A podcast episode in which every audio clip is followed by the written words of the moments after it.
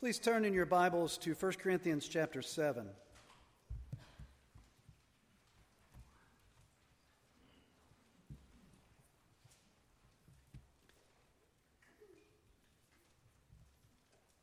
As we continue our study through 1 Corinthians, this morning we come to the end of chapter 7. I'll be reading verse 25 through the end of the chapter, verse 40. This is God's holy word. Please give it your full attention.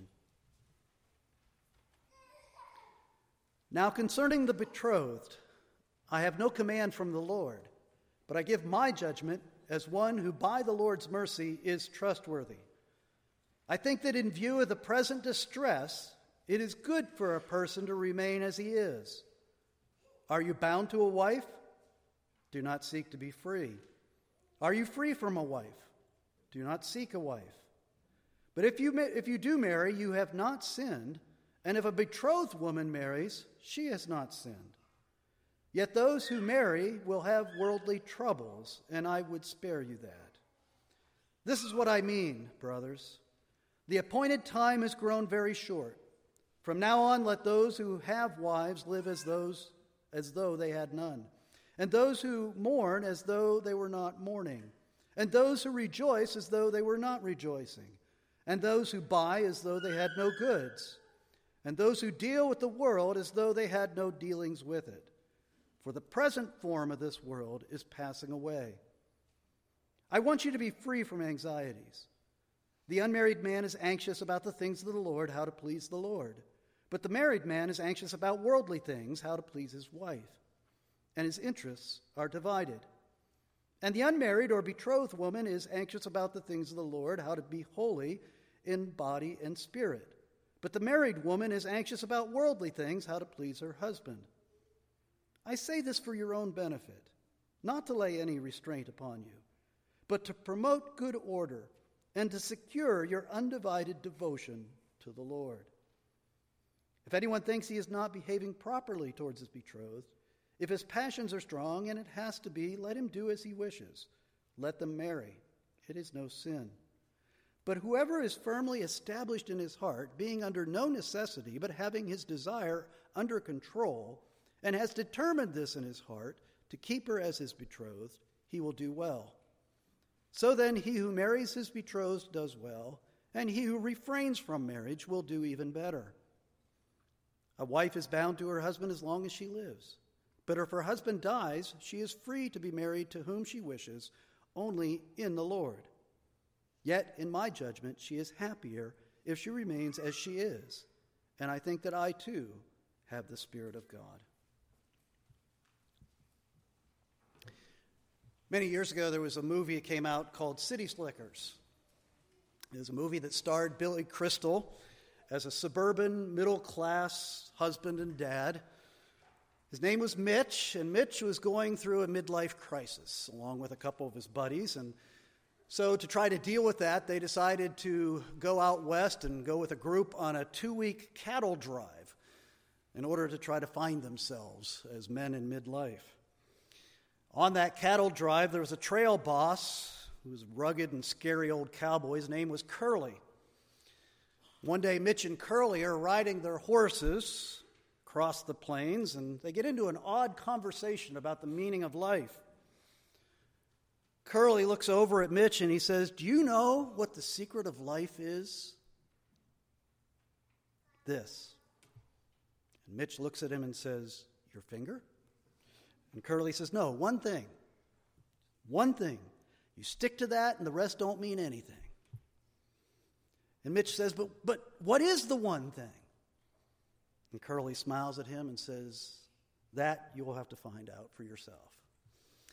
Curly, the first postmodern, cowboy, I guess. Find out your own one thing, whatever's the one thing for you. Well, at the end of the movie, the point of the movie, if you watch it all the way through to the end, the point of the movie is that Mitch believes, he comes to the conclusion that his wife and his kids, his family, is the one thing that he should live for, the one thing that gives meaning and purpose to his life. I would say, after studying, spending some time this week studying 1 Corinthians 7, Paul would beg to differ. Marriage and family are great, but they are not the one thing in life. Now, God's Word has a very high view of marriage, don't get me wrong. The highest view, as God designed it. And in the church, we fight for the right definition, the biblical definition of marriage. We exalt marriage as one of God's very best gifts to man. To the point where we actually treat some of our beloved singles in our church families as second class citizens, I fear. But what's fascinating to me is that here in 1 Corinthians 7, Paul seems to do the exact opposite. He seems to exalt singleness, the calling to be single and serve the Lord as a single person, as being a higher calling, a better calling than being married, and almost seems to treat married people as second class citizens in the kingdom. Well, let me assure you that that's only a superficial reading of what Paul is saying here. It's not really what he's saying. I think in order to understand 1 Corinthians 7, and particularly this part of the chapter, you need to look at it like a case study. You know what a case study is, especially if you come from a psychological training background. You study the principles of your field, of your discipline, whatever it is, and then in a case study, you seek to apply the principles to a particular situation and set of circumstances and in somebody's life. That's really what Paul's doing in 1 Corinthians 7. He's taking the principles of Scripture and the principles of the Lord Jesus Christ, and he's applying them in what we would call a case study, a, a, particular situation as it revolved around the church in Corinth, what the Christians were facing in their circumstances in that first century, century dark city of Corinth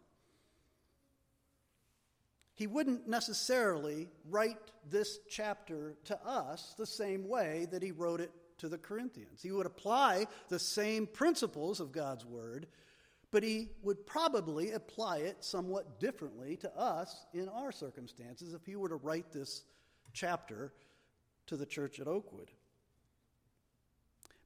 So, what we're going to do this morning is actually try to understand the circumstances that he's writing to, but then work backwards to what are the principles? What are the principles that Paul is applying to this question of singleness and marriage in this church in Corinth? And how might then, once we've done that, understand the biblical principles, then apply it to our lives and our situation? What you're going to see is that Paul is not trying to set up marriage over singleness or singleness over marriage. That's not the principle that he's trying to establish. The principle is he's trying what he's trying to do is get to what is the one thing. What is the one thing in life? As good as marriage may be or as good as singleness may be, what is the one thing that we're going to compare those two? And so he's going to address the question of marriage here. And we've already seen that 1 Corinthians 7 is a lot like reading a, like you're reading a transcript. If somebody were to take a transcript of a question and answer, a Q&A session between a teacher and the students, what if you could only hear the answers and you couldn't hear the questions? You can imagine how difficult it would be to interpret the answers if you didn't know what the answers were responding to. We said a couple weeks ago, it's kind of like listening to one half of a, of a phone conversation. But imagine that you're listening to a phone conversation, but you can only hear the one side of the conversation, and you're only hearing the answers to somebody's long list of questions. That's what's going on in 1 Corinthians. We don't know for sure what the questions were. We try to determine from Paul's answers what he was being asked, because this letter of 1 Corinthians has been largely a series of answers to questions raised to him, and we don't have the letter from the church in Corinth to Paul. In chapter 7, all the questions have revolved around the calling to be married. Is marriage good? Is marriage bad? Is singleness good? Is singleness bad? How do we, how do we look at this most, one of the most important gifts God has given us?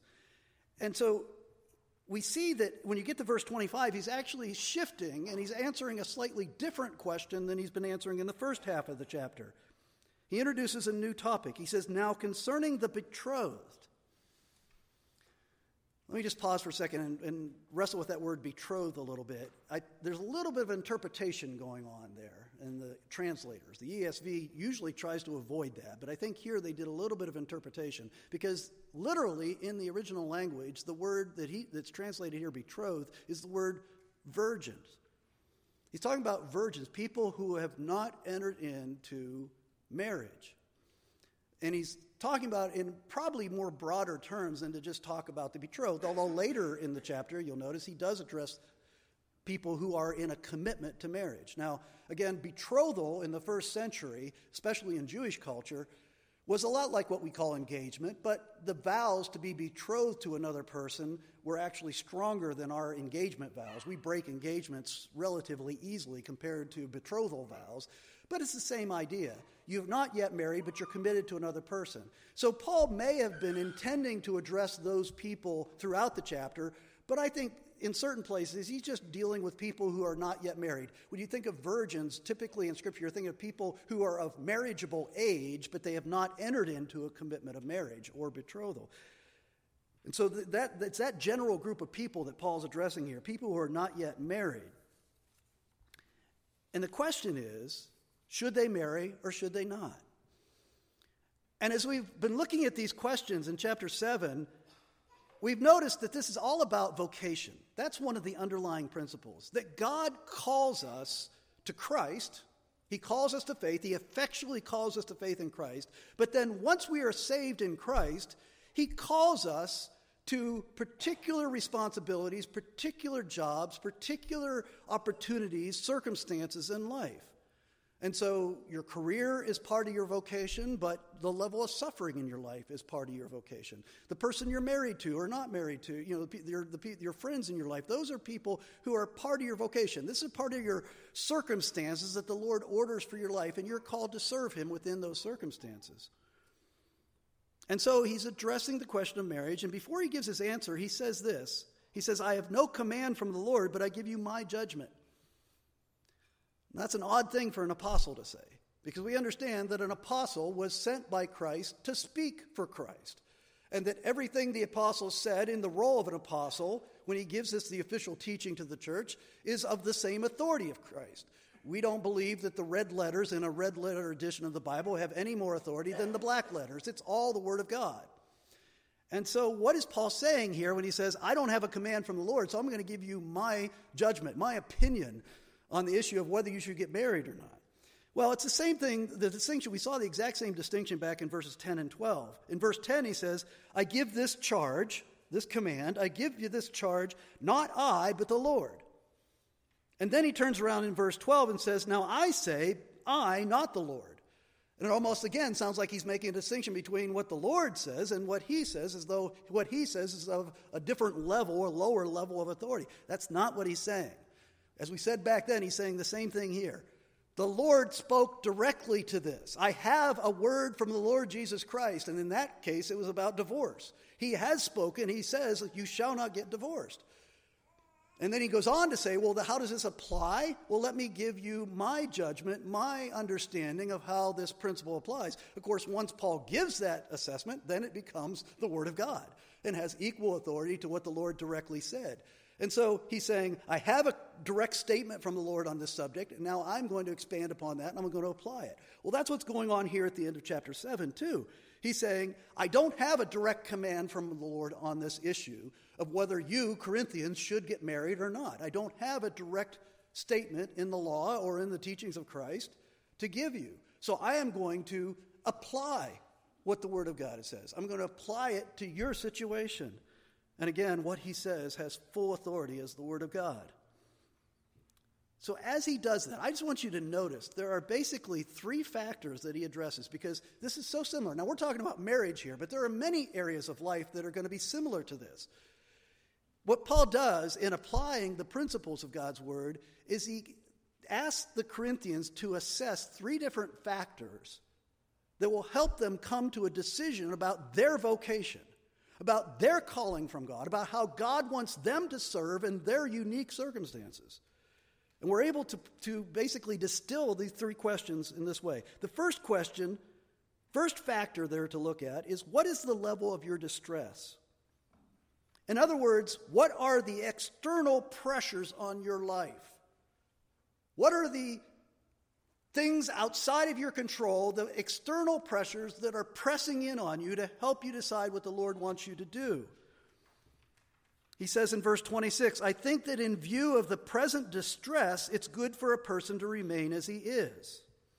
Now, he's telling these Corinthians it's good for you to stay firm and stay still in your circumstances because of the present distress. If you're betrothed or married, stay betrothed or married. If you're single, stay single. If you're not married, don't seek marriage. And that fits in with what we've already seen earlier in chapter 7, where he basically over and over again keeps saying to these Corinthian Christians, remain as you are, stay where you are. Don't seek to change your circumstances in order to get to where God wants you to be. Take very seriously the possibility God is asking you just to stand firm in faith. And the driving factor, the driving issue here is the present distress. This present distress is what causes Paul to give this particular advice to these Christians. The Greek word there for distress, we tend to think of distress as, as kind of like a synonym for stress. It's kind of a low level annoyance or aggravation in life. But the word in Greek actually is a very strong word, and it's a word that means crisis or severe hardship. So we're talking about some big issue that these Corinthians were facing, some big hardship, some major type of suffering that the church was going through. And scholars, as they've looked at this over the centuries, they've come up with two main opinions on what the distress or that crisis or that hardship could be. The first possibility, of course, you think of any church in the first century, the first real possibility is persecution. And we do know that persecutions were going on in that part of Greece, that part of the Roman Empire and that that's a very real possibility that, and a likelihood that persecution was part of the hardship.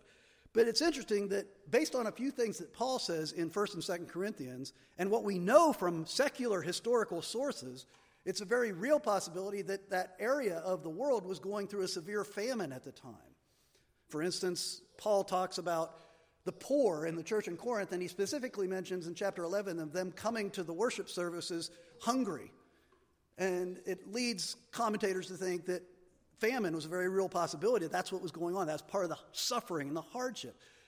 What's probably true is both were true, that they were both being persecuted and they're also going through famine. And so, what I'm trying to get across to you is that they were under great external pressure, suffering, difficulty, hardship.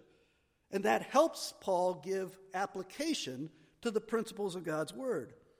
That's why Paul so strongly promotes celibacy as a good option in their circumstances, even better than the good gift of marriage. It's because of the present distress that he refers to. Now, again, notice though that he goes on in verse 28 and also in verse 36 to assure these people that if they do decide to get married, if they reject his advice, so to speak, and they decide to get married, they're not sinning. Now, that's interesting.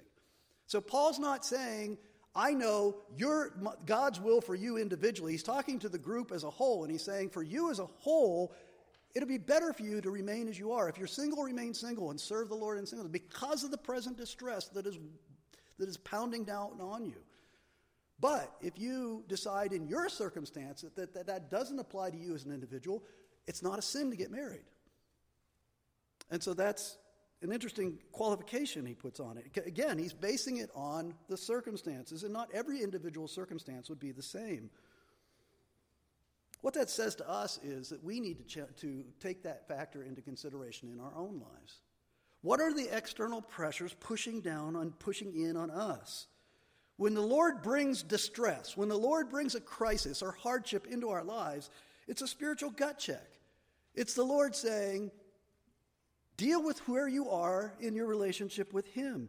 In our flesh, when we hit suffering and distress and difficulties, we have a tendency to go in one of two directions. We either try to go out and actively, and part of it's dependent upon your temperament, I've found, is that you either tend to go out and try to control your circumstances.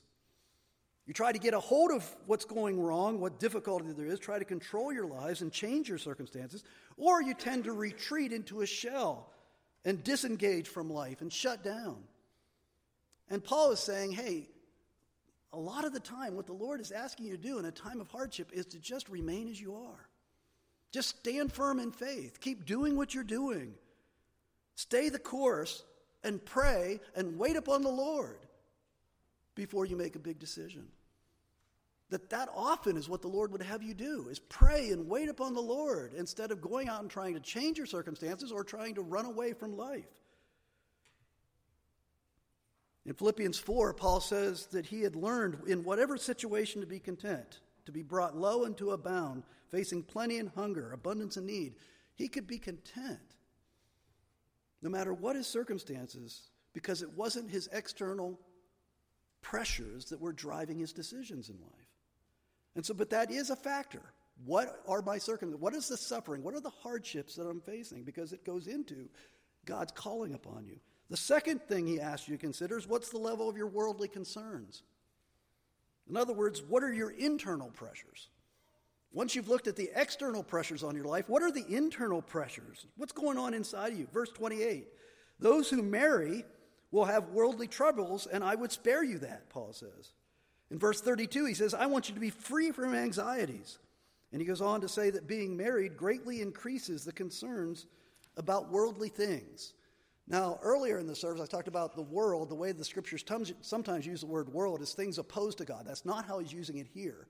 Worldly things here are the things that are normal to this fallen world, the normal aspects of life between the first and second coming of Christ. Things like paying bills, going to committee meetings, mowing the lawn, taking your kids to practice, taking a test. These are worldly things. They're temporary. They're not bad things in and of themselves, but they are part of being in this life, in this fallen world. They're temporary, they're going to pass away. It's interesting, he's talking about marriage, and marriage in the first century was different than marriage today. Today, you marry somebody and you think, okay, I've taken another person into my life, and eventually, hopefully, maybe take some children into my life. But back in the first century, when you got married, you were often taking your wife's extended family and some of your extended family into your life as well. And so the responsibilities, I mean, think about that if marriage was still like that. What would it be like to take on marriage and realize that you're taking on responsibility for a large group of people sometimes? And Paul uses the Greek word that is translated here, anxious, six times in three verses. He says, I don't want you to have these worldly cares and concerns burdening you down in a time of crisis and hardship. The word for anxious is actually literally means parts. In other words, these are things that divide your attention, things that fragment your focus in life, things that distract you. And that's what marriage can be. Marriage is a wonderful gift from God, but in many ways, Scripture talks about marriage in a similar way in which it talks about wealth. It's not wrong to be wealthy, it's a blessing from God to be wealthy. But when you're wealthy, it brings responsibilities and concerns and worldly affairs into your life that you wouldn't have to worry about if you didn't have all that wealth to be a steward, a steward of. And marriage is the same way. It's a great blessing, but along with it comes a lot of worldly concerns. And Paul is saying then to these Corinthians that in this present distress, with all these external pressures pressing down on them because of maybe famine or persecution, that reduces their inner ability to deal with the normal responsibilities of life, the duties of life. Remember in Acts 27, Paul was being taken as a prisoner from, uh, taken as a prisoner to Italy, and they put him on a ship. And when they got out on the seas, a big storm hit, terrible storm hit, hit, and it was about to sink the ship. Do you remember how the sailors responded? They started throwing stuff overboard eventually started throwing the cargo. The whole purpose for the sailors going on the trip, they started throwing it overboard because all of a sudden the cargo wasn't the top priority. Staying alive became the top priority, and so the cargo had to go. And honestly, that's what storms in life will do. They make you sometimes throw stuff overboard. Stuff that you can't handle, you can't deal with because you've got a higher priority. And that's what Paul is saying. You know, the modern metaphor for this, I, I love the term because it's so helpful. It's, I think prior generations didn't have this. The idea of bandwidth, I love that term. People talk about bandwidth in a metaphorical sense. You know, from the computer world where you say there's only so much data that your computer can process and handle in its active memory. Well, in life, it's the same way. There's only so much stuff that we, in our limitations as sinful human beings, can deal with. And so we talk about, I don't have the bandwidth to handle that right now. I can't take that on because I don't have the ability to process the stream of responsibility and information that that requires of me. And so Paul is basically saying, What's your bandwidth? What ability do you have to handle the responsibilities of life? And he's saying in a crisis, marriage brings a lot of responsibilities and, and difficulties and worldly concerns that I would rather spare you from so that you don't lose your focus on what's really important. And that brings me then, you know, as you think about that, before I get to the final point, you know, where you are in life, often you learn your bandwidth, if, the Lord is working in your life, your bandwidth gets bigger and bigger if He's sanctifying you, doesn't it? Your ability to handle worldly concerns in a godly, Christ like way gets bigger and bigger. But things will happen, circumstances will change your life. It's not necessarily hardship that causes you to question what bandwidth you have available.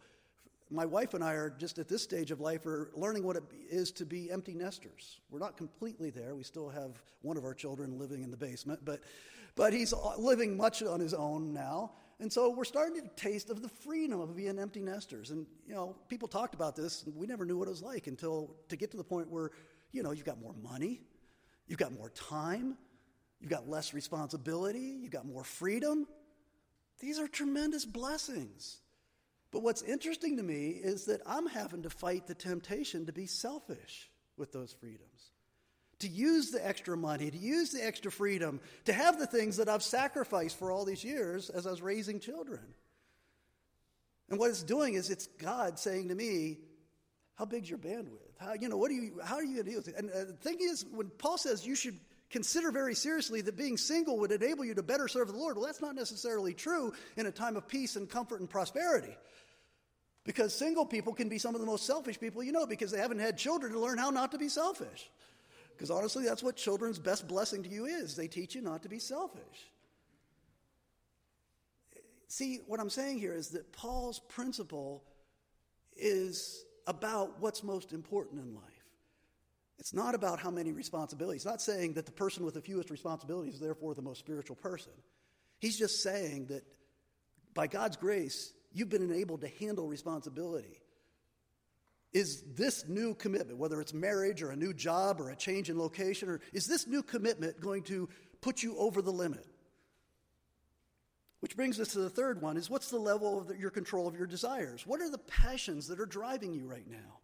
In verse 36, he says, If anyone thinks he's not behaving properly towards his betrothed, if his passions are strong, let them marry. It's no sin. Now, it's interesting, he prefaces that by, in verse 35 by saying this advice isn't a restraint, it's not a leash. He's not meaning to constrain them, he's not meaning to bind their conscience.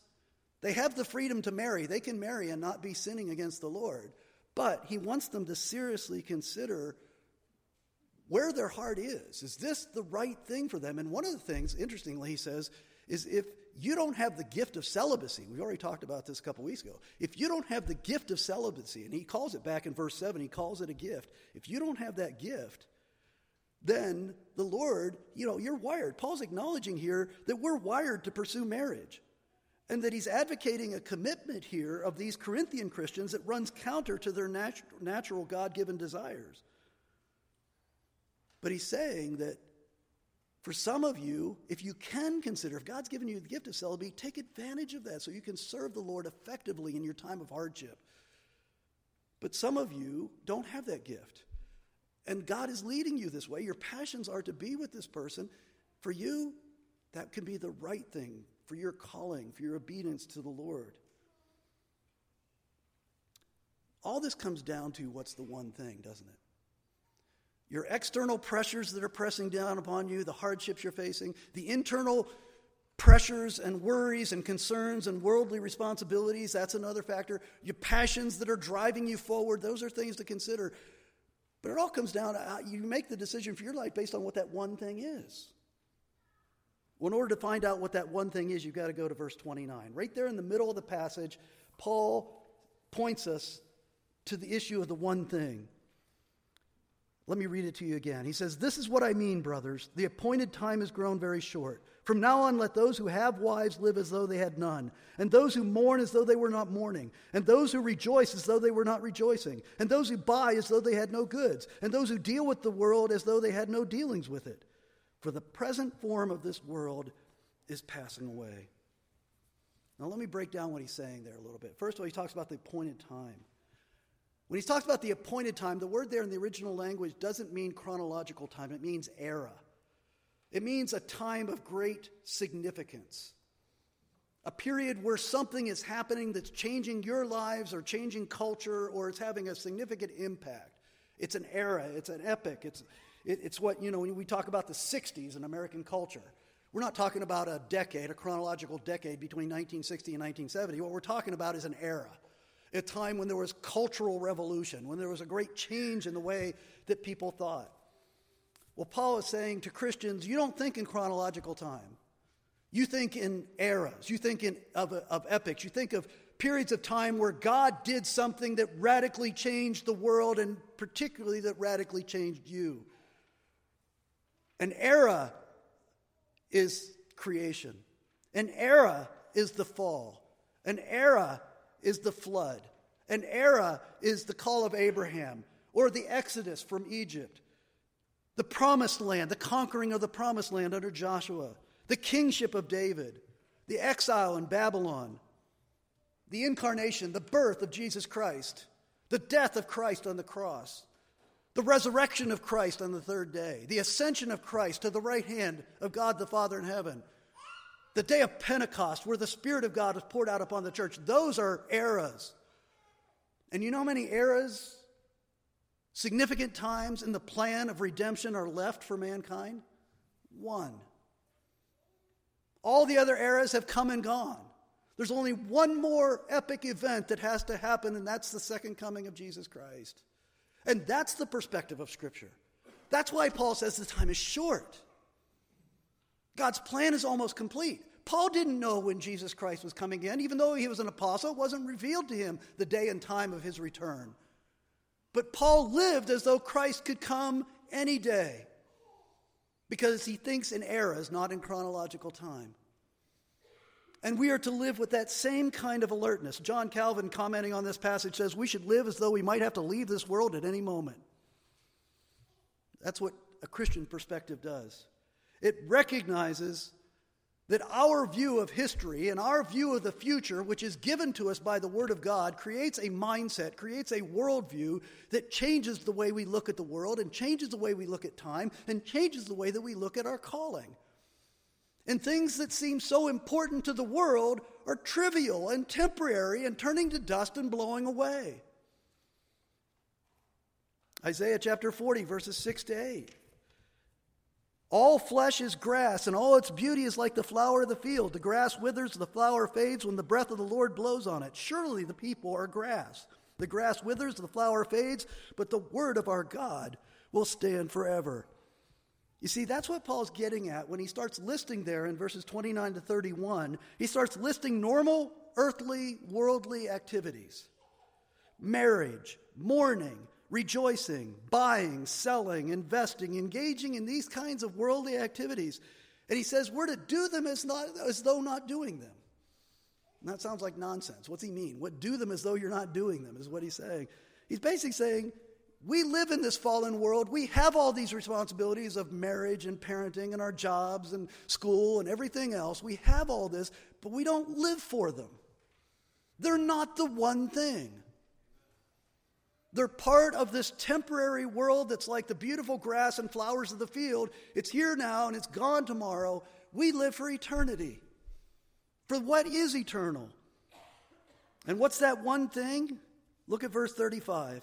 Here's where he gets to his point. It's easy to skip over that verse quickly, but that's his point. He says, everything, all this advice that he's given, all the help to apply the principles of God's word, he says, I say this for your own benefit to secure your undivided devotion to the Lord. There it is. The one thing your devotion to the Lord. That's the determining factor for every decision you make in life. What are you going to do in regard to your marriage or lack of marriage? What are you going to do in your career? What are you going to do in your family? What are you going to do with your possessions? How do you apply God's word? Well, it all comes back to that one thing your devotion to the Lord. Speaking of bandwidth, I think I, as a pastor, probably hear that excuse more than anybody. I don't have the bandwidth. The old way of saying is, I don't have enough room on my plate for that. Because it always comes up with church, you know, when we're out asking people, you want to serve on this ministry team? Can you serve in the nursery? Can you serve in Stepping Stones? Can, can you consider being an officer of the church? Most of the time, what you hear is, I can't handle that right now. I'm too busy. I've got too much on my plate. I don't have enough bandwidth to handle that. And that may legitimately be true. But I think as we try to apply this passage to our lives and our circumstances, the question is you're right. You probably need to simplify your life. Speaking to 98% of the people in this room, I probably can say that to that many of you. You need to simplify your life a little bit. You need to dump some cargo overboard in your life. But just be careful that you're not dumping overboard the very things that enable you to make the devotion to the Lord the one thing in your life. If you're too busy to go to church, then you're dumping the one thing overboard that will bring you to Christ, that will draw you to Christ. If you're too busy to spend time studying the Word and have devotional time in the Word every day, you're dumping something overboard that will draw you to Christ and will enhance your devotion to the Lord. If you're too busy to serve according to your gifts in the church, then you're dumping precious cargo overboard that is all about the one thing in your life.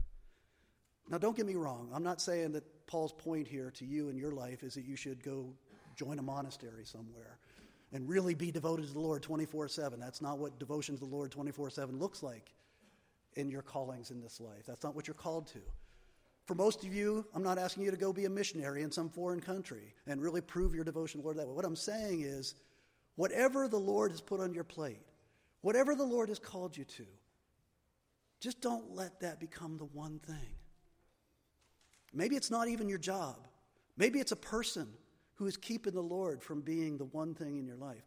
Maybe it's some form of entertainment. Maybe it's movies. Maybe it's video games. Maybe it's, it's some hobby you have that's pushing the more important things out of your life.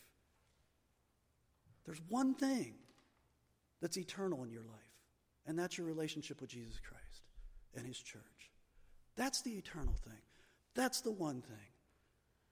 Let's pray for the Lord to give us wisdom to get rid of things that pull us away from Him. Let's pray. Father, it's been difficult to interpret and apply these passages in 1 Corinthians 7 because they are so specifically written to people in different circumstances, but really not that different. Lord, I pray that you give us wisdom. We pray that you would increase our bandwidth, that you would increase our ability, our spiritual maturity, our emotional maturity, our sense of discipline and responsibility, so that we can do more for you, for the kingdom, for others. But Lord, also help us to understand where we are and what we can handle, what we should take on, what we should leave aside. Lord, I pray that you would, if nothing else, as we considered this text together this morning, I pray, Lord, that you would help us to begin to see all aspects of our lives as related to our devotion to the Lord, the one thing that means everything to us. We pray in Christ's name. Amen.